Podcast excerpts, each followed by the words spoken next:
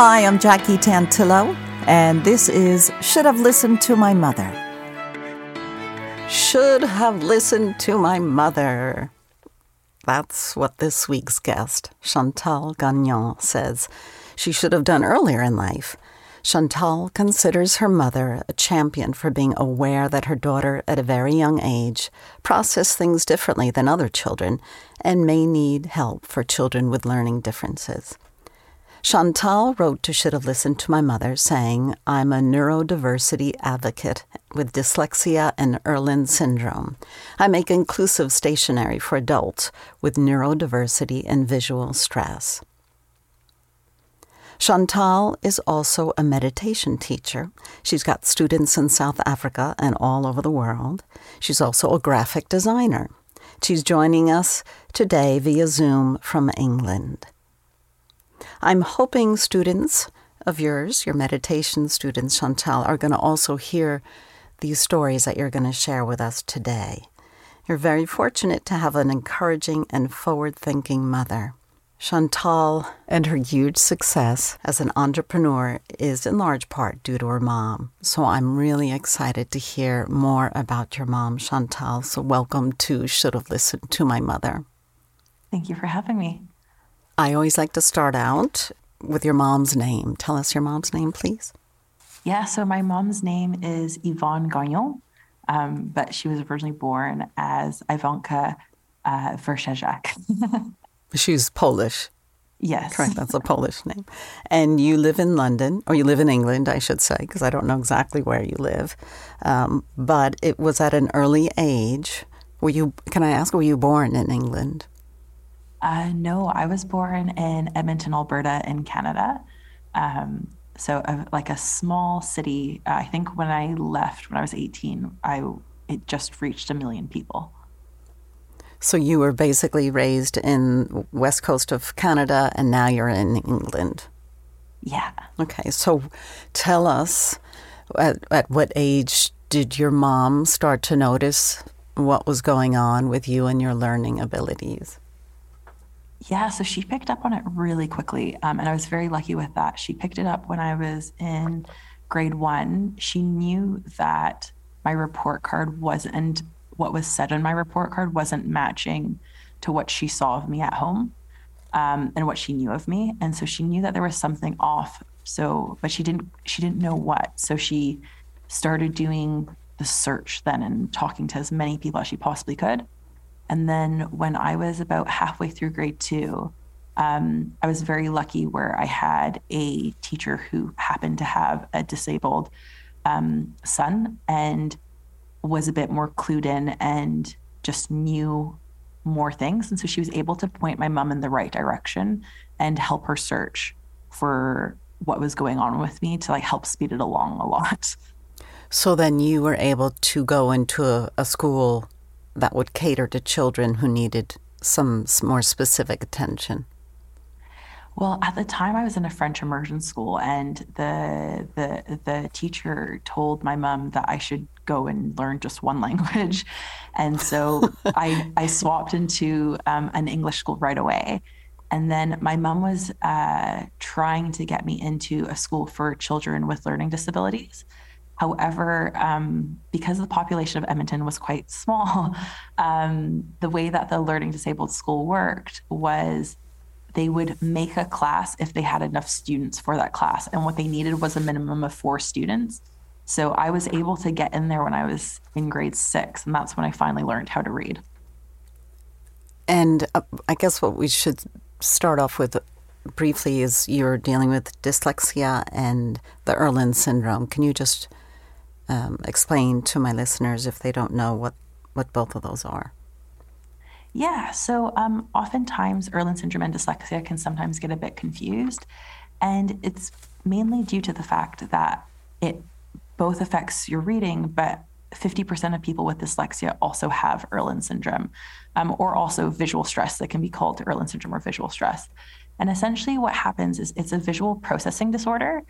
So that's kind of a fancy way of saying that when I read on a white page with black text, to me, the text moves around a little bit and looks like it's floating. And so, for someone who's learning how to read, it's very, very difficult to focus on a word when things are breaking apart and moving around it.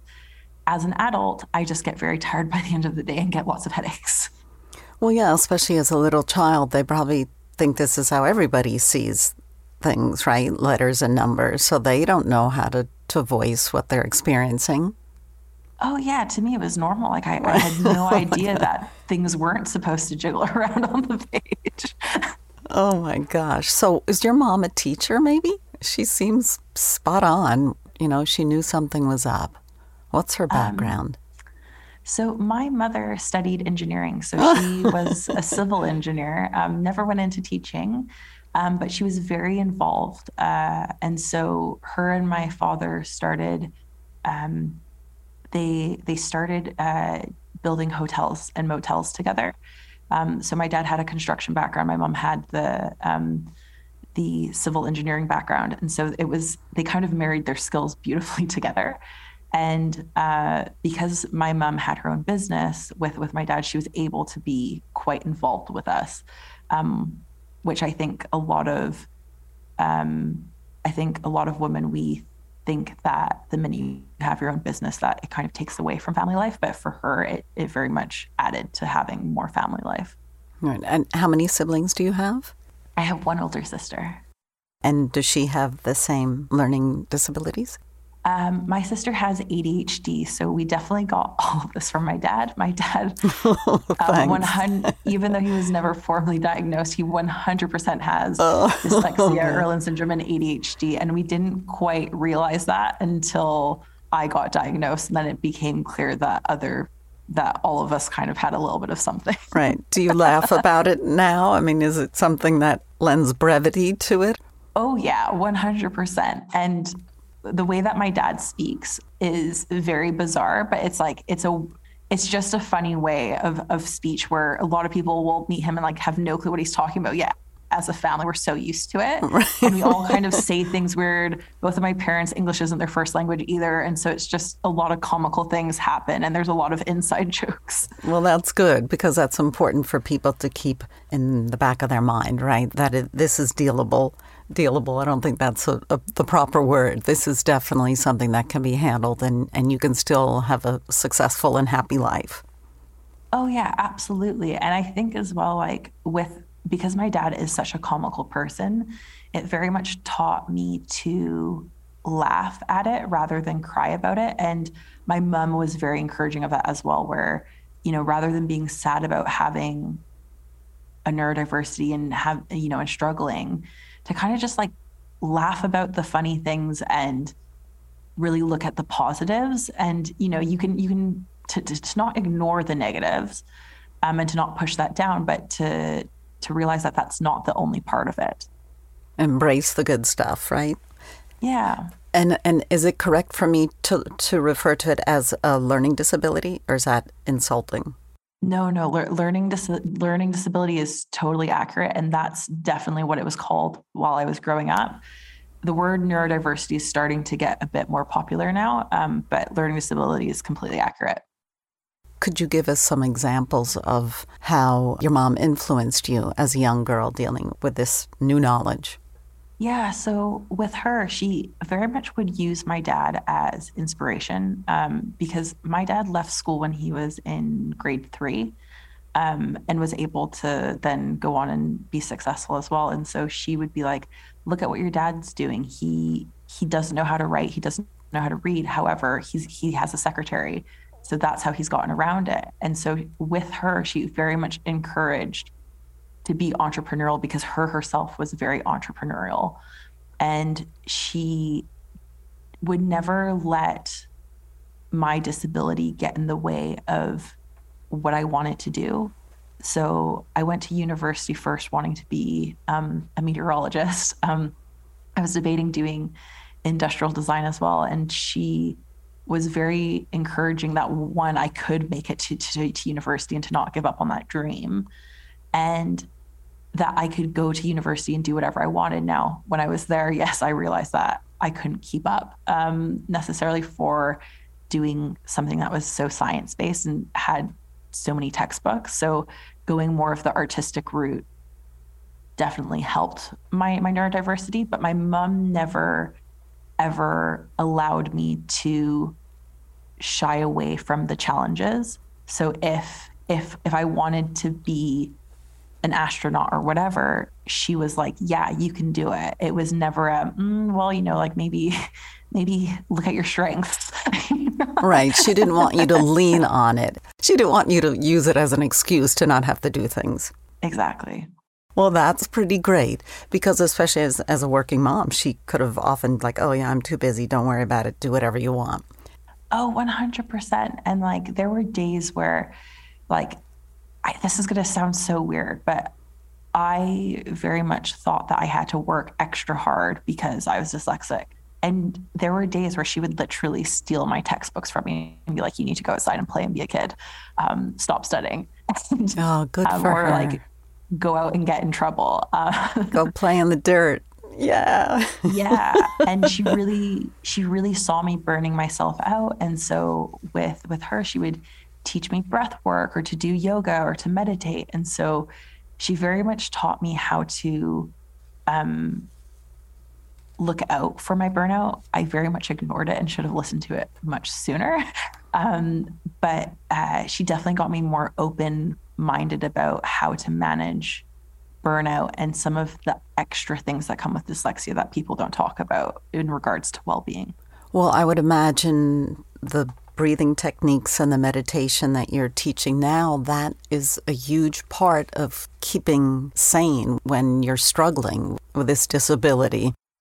100%. And um, ever since I started to develop my own meditation practice, I've noticed that if I meditate each morning for 20 minutes, I mean, even less than that, my speech is better, my reading's better, my writing's better. I feel better throughout the whole day. I don't necessarily need to take a nap at three o'clock each day because um, dyslexia and Irlen syndrome can be exhausting. Um, it's really it's really helped and it's part of now like my toolkit where i i i have to i feel like i have to meditate in order to to balance the challenges that come with dyslexia so i can run my business to like my, or like my, my my businesses to my full capacity does your mom still check in with you every day or, you know, every hour to see how you're doing and if you're managing yourself or her her she was independent and she wanted you to be independent?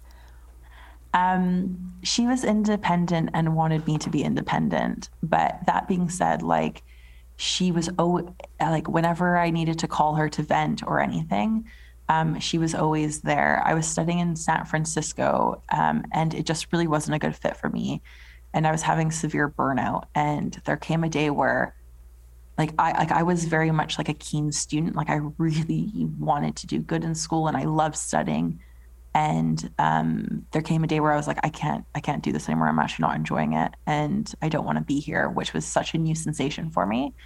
And I called her and I was like, Mom, I think I want to drop out. And she was like, Oh, thank goodness, me and your father were going to make you. oh. Like, oh okay. Were you studying engineering or something, or or were you uh, in no. the arts? I, I, I, was studying graphic design, but oh. the universe, like North America, has a very different work ethic than Europe, and um, the work ethic, they, the school prided themselves on the fact that students slept at the school because that's how intense the program was. And um, that's basically what was happening was I was sleeping at the school for two hours and sleeping at home for two hours for about a month straight. And by the end of it, I just I I just cooked myself essentially. I my brain was not functioning. I was so depressed. I was crying all the time, like properly burnt myself out. And my mom, my mom noticed it, but knew that I had to get to that conclusion by myself. And when I was ready, she was there helping me pack my suitcase right away so I could leave. oh, good for them. That's pretty great. But she had, that's brilliant that she wanted to wait for you to make the decision. Yeah. That's hard as a mom. oh, yeah. I, I definitely worried her for sure. And I have to give her credit for giving me so much freedom and letting me make mistakes and mess up. And even if it's you know, at, at the cost of, I guess I was like hurting myself through, through overworking. And um, I think she kind of knew through how hard I worked as a student in in grade school that I had to get to that point of of burnout so that I would learn to not do that again. right, how to manage it all. Did you get yeah. teased or bullied as a as a young child because you couldn't read or were they mean to you? 100%. Um, oh, kids are the worst. They're so mean. Oh, totally. And you know, to be honest, like not not that I ever condone bullying, but when someone's really slow at reading and struggling with pretty much every word and the teacher's telling you to sound things out and you're like, well, that's not how dyslexia works. like um it's it is frustrating for other kids, right? Because they're like, we just want to get through this reading. And here I am holding everyone up. And so you'd get a lot of kids going like, and making those types of noises and rolling their eyes and making you more nervous and more stressed out so you couldn't even put two and two together absolutely and you know rather than me being upset with the other students i really think it was the job of the teachers to give me smaller parts to read be a bit more flexible with that and like have a bit more understanding and a bit more education around it because it's to me, I have more trauma from what the teachers put me through rather than what how, what the other students said and did. Like the bullying wasn't great, and I didn't enjoy it, but it was more embarrassing. The teachers really put the spotlight on you. Oh yeah.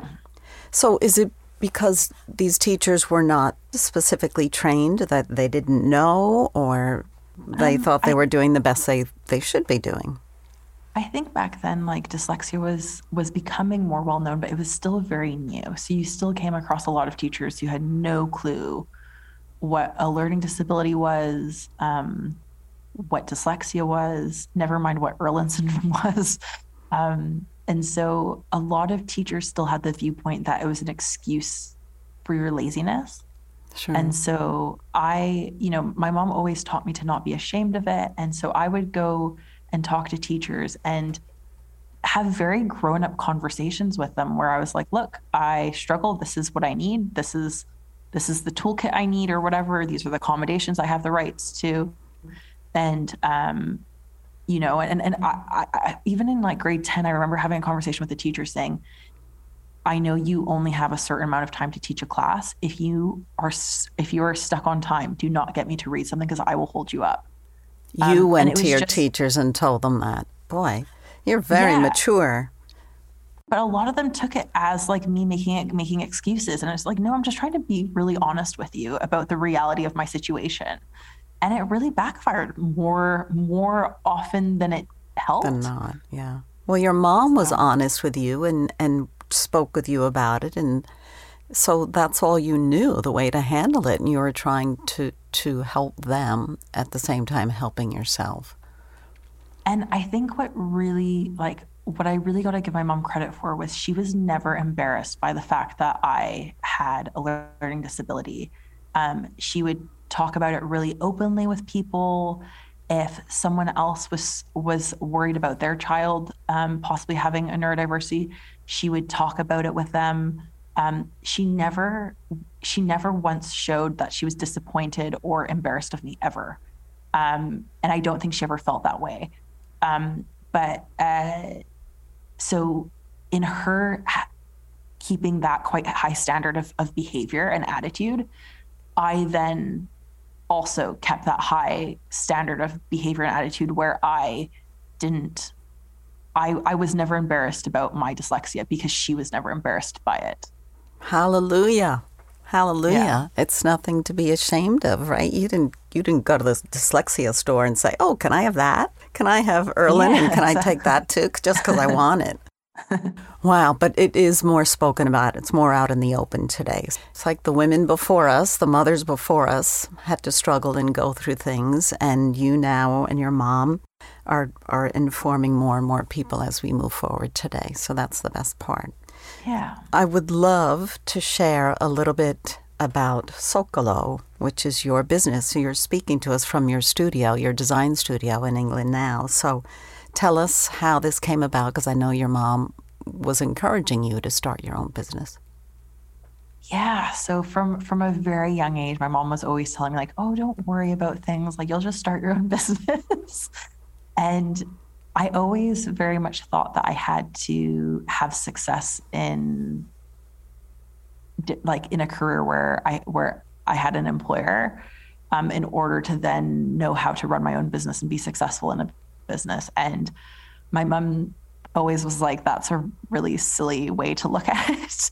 And um, I wish I saw her viewpoint um, much sooner and believed in myself um, as much as she believed in me. And uh, yeah, so basically, um, I, I, I, was a I, I've I've been a graphic designer for years, but I've I've never fully enjoyed it in, in all honesty. And uh, I kept on looking for different business ideas to do. And eventually one day I was looking online for a notebook that didn't have white paper. And it was so difficult to find. And the only ones I could find were really catered to children learning how to read and write. And I was like, I've had Irlen syndrome for like 30 years. And the, it, you're color sensitive is the reason you're looking for something other than white paper correct? Yeah, yeah. yeah. And so I was like, this should already be out here. Like, why? Like, why hasn't this been made yet? And um, then it just kind of clicked where I was like, oh my gosh, I could do this. And within an hour, I decided I was going to start Socolo. Called my mom. She's like, this is a fantastic idea. And she loved the fact that it was sort of my life coming full circle. And she felt like it was very aligned to me. I felt like it was very aligned to me and she was like whatever support you need like i'm here to cheer you on i am here to to brainstorm with you or whatever um, and she's just like just go for it and like don't don't don't hold back just put, put your all into it and that's what i did and i think as well like there was a big part of her that was like oh finally she's doing her own business she's doing um, good for her Woo! Hey, we inspire yeah. one another. What's the best part about it? So, explain Socolo. Yeah. So uh, with Socolo, um, I started a stationery company where we do not use any white paper whatsoever. Um, and so with with neurodiversity, um, about 50% of people with autism and about 50% of people with dyslexia also have visual stress or Irlen syndrome. And so uh, white white paper just doesn't quite work work for our group of people. And um, so that is why I focused on colored paper. And then everything that I design, I consider um, one or more neuro- neurodiversities in designing that. So I first came out with some notebooks that have very, very thick paper so that um, there's no ghosting. So when you write on one page, it doesn't show through on, on, on the back side of it. Mm-hmm. Um, because if, if you're dyslexic, that makes the next side really almost impossible to, to, to read. Oh, interesting. And yeah. And so I use very, very thick paper. I use ultra fine lines so that when you write, um, the lines don't feel like it's connecting the words for you. Um, and I made sure that the lines are monochromatic to the paper, which again helps with some of the visual stress and some of the words connecting with um, this with with dyslexia. So basically, like the first notebooks I made were, if no one buys anything, then at least I have notebooks that I can use for the rest of my life.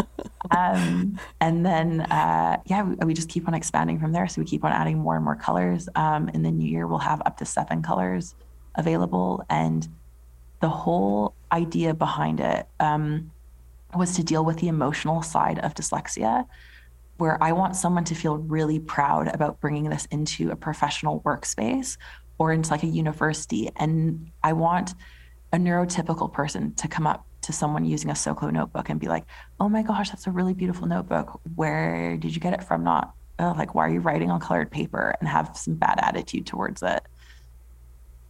Can you explain the, the acronym for Socolo? Yeah, so Socolo is short for splash of color. Um, so it's uh, the the S is for splash, the first O is for of, and then the colo is for color. Right, not your average stationery, no white paper here. so now, are people with these disabilities are they Irlen and, and are they coming out of the woodwork? Like you're you're meeting, I have that too, or that's what that is. One hundred percent. Oh, and it's the coolest. Irlen syndrome and or, or visual stress is very, very common. It's more common than asthma. And so about 20% of the population have it. It just no one seems to talk about it and no one seems to know about it.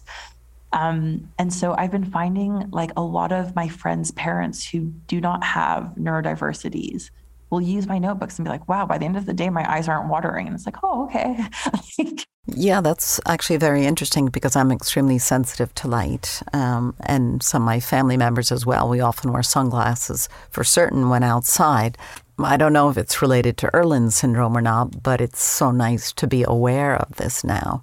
Yeah, so so it sounds like it sounds like you could use a Socolo notebook. Some, yeah, there you go. How do we find you to buy your notebooks? Yeah, so um, you can find me online at um, socolo.co.uk. So it's S O C O L O dot co dot uk. And uh, in, in, the U.S., we usually have dot .com, but it's this is dot, dot .co, right? Yeah, in England, so, yeah. so make sure people. I want to make sure people understand that. Yeah. Well, so, so dot, yeah, dot .co dot, dot, dot .uk. Um, oh, dot .co yeah. dot .uk. Okay, don't forget yeah. to include that as well. And it sounds like you and your mom, Yvonne, are a perfect match. You're very, very lucky. And, I'm, and I'm glad we were able to share these stories, Chantal, because it's really important to get this information out so people understand that disabilities are not something to be ashamed of. It's crucial that we spread the word. No, not not not at all. No one should ever be be ashamed, and no one should ever be ashamed of the tools that they need that go, that go along with it, or the accommodations that they need and I'm just so glad that it's becoming more and more common and, and a, like a, a more awareness around it. And it's very much so thanks to to all of the parents for really championing all of us as as children. And so um, definitely thank you to all of the parents out there. Absolutely, including your mother. Yeah. your mom, Yvonne. All right, Chantal Gagnon, thank you for joining us this week on Should Have Listened to My Mother. Thank you so much for having me. And we'll be back next week with another episode of Should Have Listened to My Mother.